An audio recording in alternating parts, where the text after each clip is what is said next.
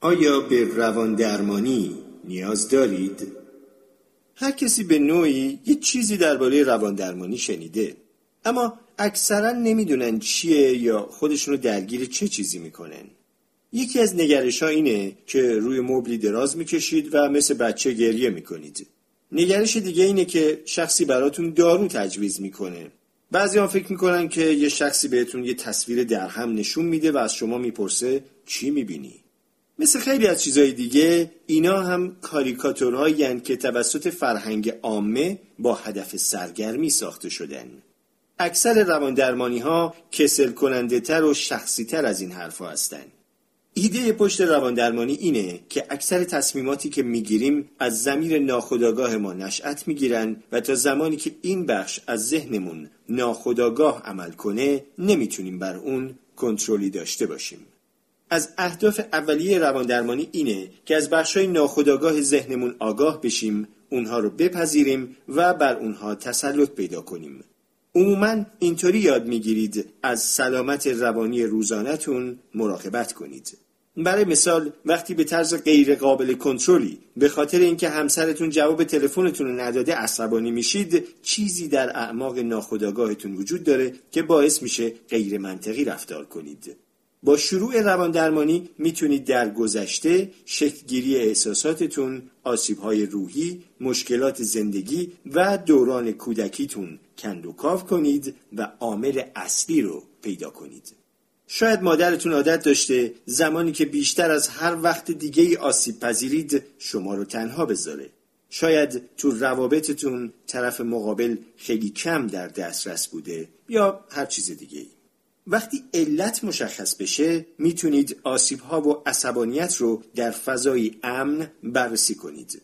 اینجوری نسبت به عصبانیت خودتون بیشتر آگاه میشید. بنابراین مواقعی که از کوله در میرید احساس نمی کنید که در کنترل کردن اون ناتوانید.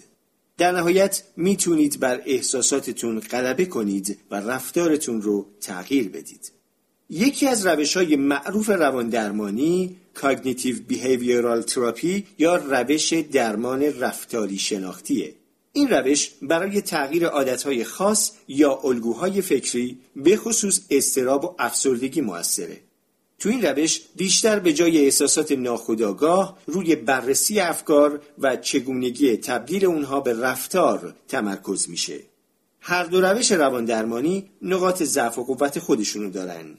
هر دو بسته به موضوع مورد بررسی تأثیر گذارن. مشکلات روان درمانی انتقادهای زیادی از روان درمانی میشه. اگرچه اکثرشون توسط افرادی طرح میشن که هیچ وقت تو دوره های روان درمانی شرکت نکردن ولی برخی از اونا به جان اگه قصد دارید روان درمانی بشید یا در حال حاضر اون رو انجام می‌دید این چند نکته رو به خاطر داشته باشید.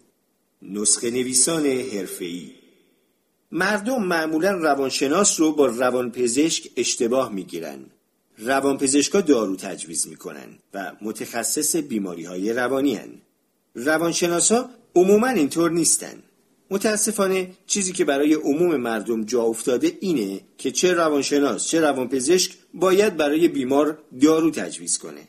متاسفانه این موضوع در مورد برخی از دکترها صحت داره. مگر اینکه معتقد باشید از بیماری روانی رنج می‌برید. در غیر این صورت روانشناس رو بهتون پیشنهاد می‌کنم و فقط در صورتی دارو مصرف کنید که روان درمانی در مدت زمانی طولانی جواب نداده باشه. اکثر افراد مستقیم میرن پیش روانپزشک که به اونها داروهای افسردگی یا داروهای دیگه ای بده. انگار نقل و نباته. پیش قدم باشید. مسئولیت روند پیشرفت خودتان را بر عهده بگیرید.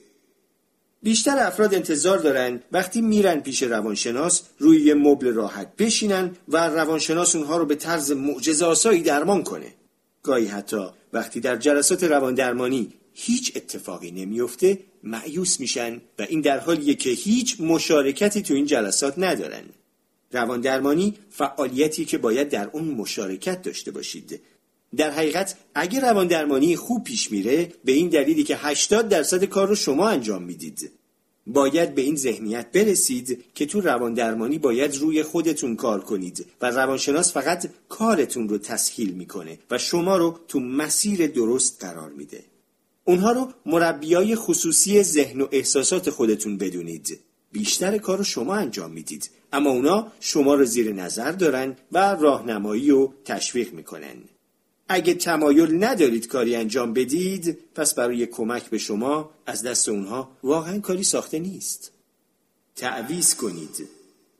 قانون خودیاری برای روان درمانی هم صدق می‌کنه. می‌تونید مفید بودن هر ابزار خودیاری رو بر اساس تعداد افرادی که اون رو رها می‌کنن ارزیابی کنید. اگه مردم اون رو رها می‌کنن پس جواب میده. اگه مردم اون رو رها نمی‌کنن پس جواب نمیده. خیلی از مردم با داستانهایی از موفقیت آمیز بودن روان درمانی اون رو رها می‌کنن از جمله خودم. اما خیلی از مردم بدون اینکه پیشرفتی کنن سالها اون رو ادامه میدن. خیلی تو روابط صمیمی با روانشناس خودشون گیر می‌کنن. روانشناس ممکنه در ابتدا پرده از مشکلات بزرگ برداره و تغییراتی اساسی ایجاد کنه. اما در نهایت نمی‌تونه دیدگاهی جدید ارائه بده و بیمار باید سالها هر هفته یا هر ماه تا آخر عمرش بیاد و بره و در مورد همون موضوع همیشگی صحبت کنه و درون چرخه‌ای گرفتار میشه که بیمار مشکلاتش رو بازگو می‌کنه روانشناس مشکلاتش رو تصدیق می‌کنه. بیمار احساس بهتری نسبت به مشکلاتش پیدا می‌کنه و اونجا رو ترک می‌کنه و بعد با مشکلی مشابه یا همون مشکل قبلی برمیگرده. تو این چرخه نیفتید که پول بدید تا کسی مشکلاتتون رو تصدیق کنه. این کار هم وسوسه کننده است هم آسونه. هم واسه شما هم واسه روانشناس. اما این کار رو نکنید. روان درمانی باید مقداری ناراحت کننده باشه. باید شما رو به چالش بکشه. باید باعث بشه به زندگیتون با دیدی تازه نگاه کنید. نباید در تمام مدت حس خوبی داشته باشید. اگه روند روان درمانیتون تکراری شده پس وقتش رسیده که روانشناس جدیدی پیدا کنید یا کار دیگه ای رو امتحان کنید. در انتخاب روانشناس مثل استخدام کارمندتون رفتار کنید. مشکل دیگه که مردم دارن اینه که در مورد انتخاب روانشناس دقت به خرج نمیدن. باید طوری رفتار کنید که انگار می‌خواید برای موقعیت شغلی مهمی تو زندگیتون با اونها مصاحبه کنید.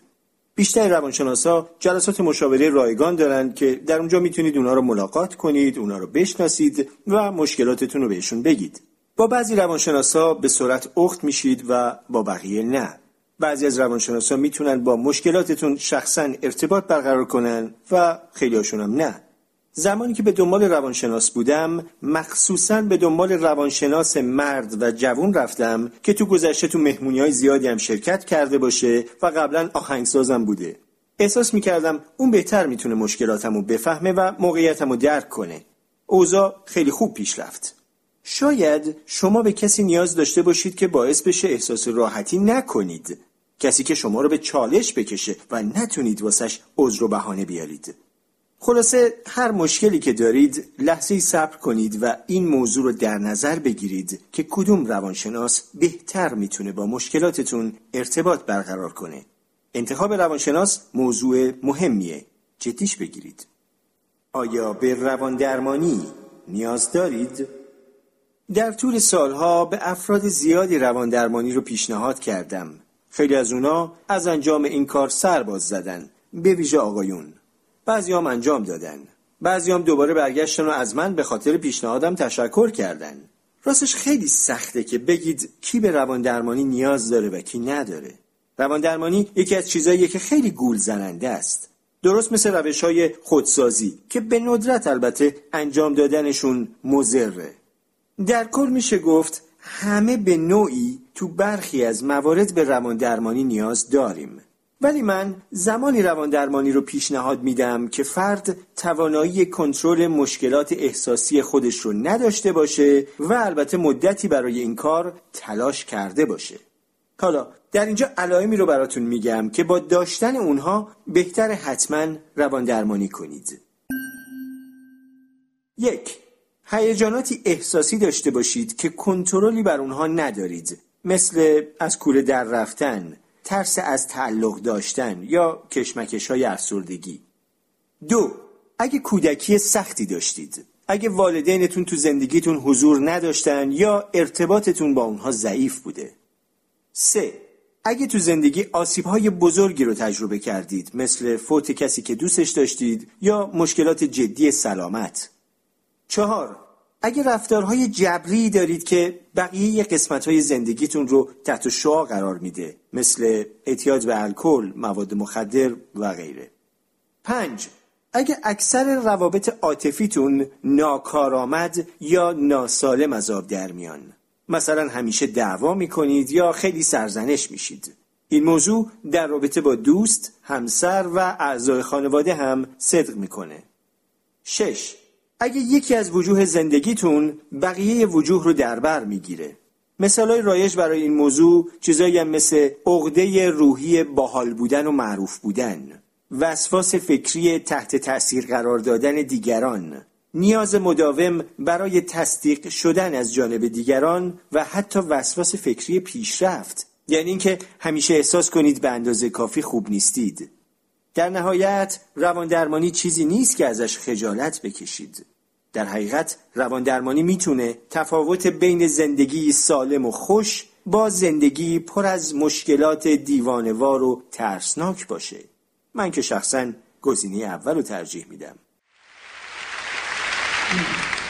Uh, this is a song I wrote about being a therapist. It's called The Therapist Song. So you walk into my office and you're feeling kind of low. You're depressed, confused, and anxious. You've got no place to go.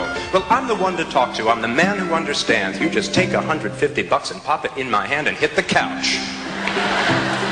hit the couch. So you say you hate your mommy and your dad was gone a lot. You had intimate relations with your pet dog Spot. Now you need some words of wisdom, need some help to find your way. Just relax upon my sofa. I know just the thing to say. I say, uh-huh. Uh-huh. Uh-huh. Uh-huh. Uh-huh. Uh-huh. Say, how's that make you feel?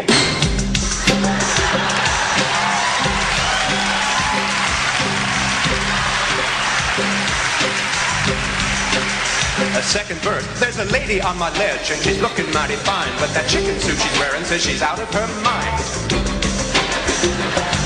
Lady stepping through my window, watch your head, you'll want to crouch. Lay your eggs upon my desk and park your beak upon my couch. Hit the couch. Uh, hit the couch. Now this chicken lady's crazy, there's no doubt I needn't ask it. She's a few eggs short of an Easter basket. So what's a man to say to a lady who's a bird? I can solve all of her problems with just one little word. I say, uh-huh. Say it with me now, I say, uh-huh.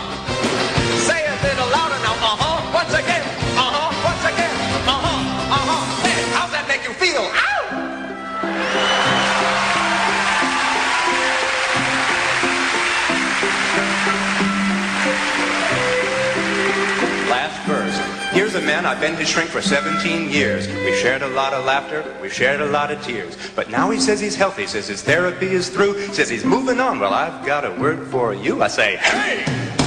That's my word for him. I say, hey! Uh, listen to me, Jim. I just got a mortgage lease to BMW. I got a wife who's like a refugee from taking up the shrew.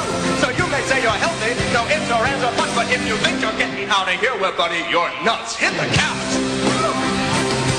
Hit the couch.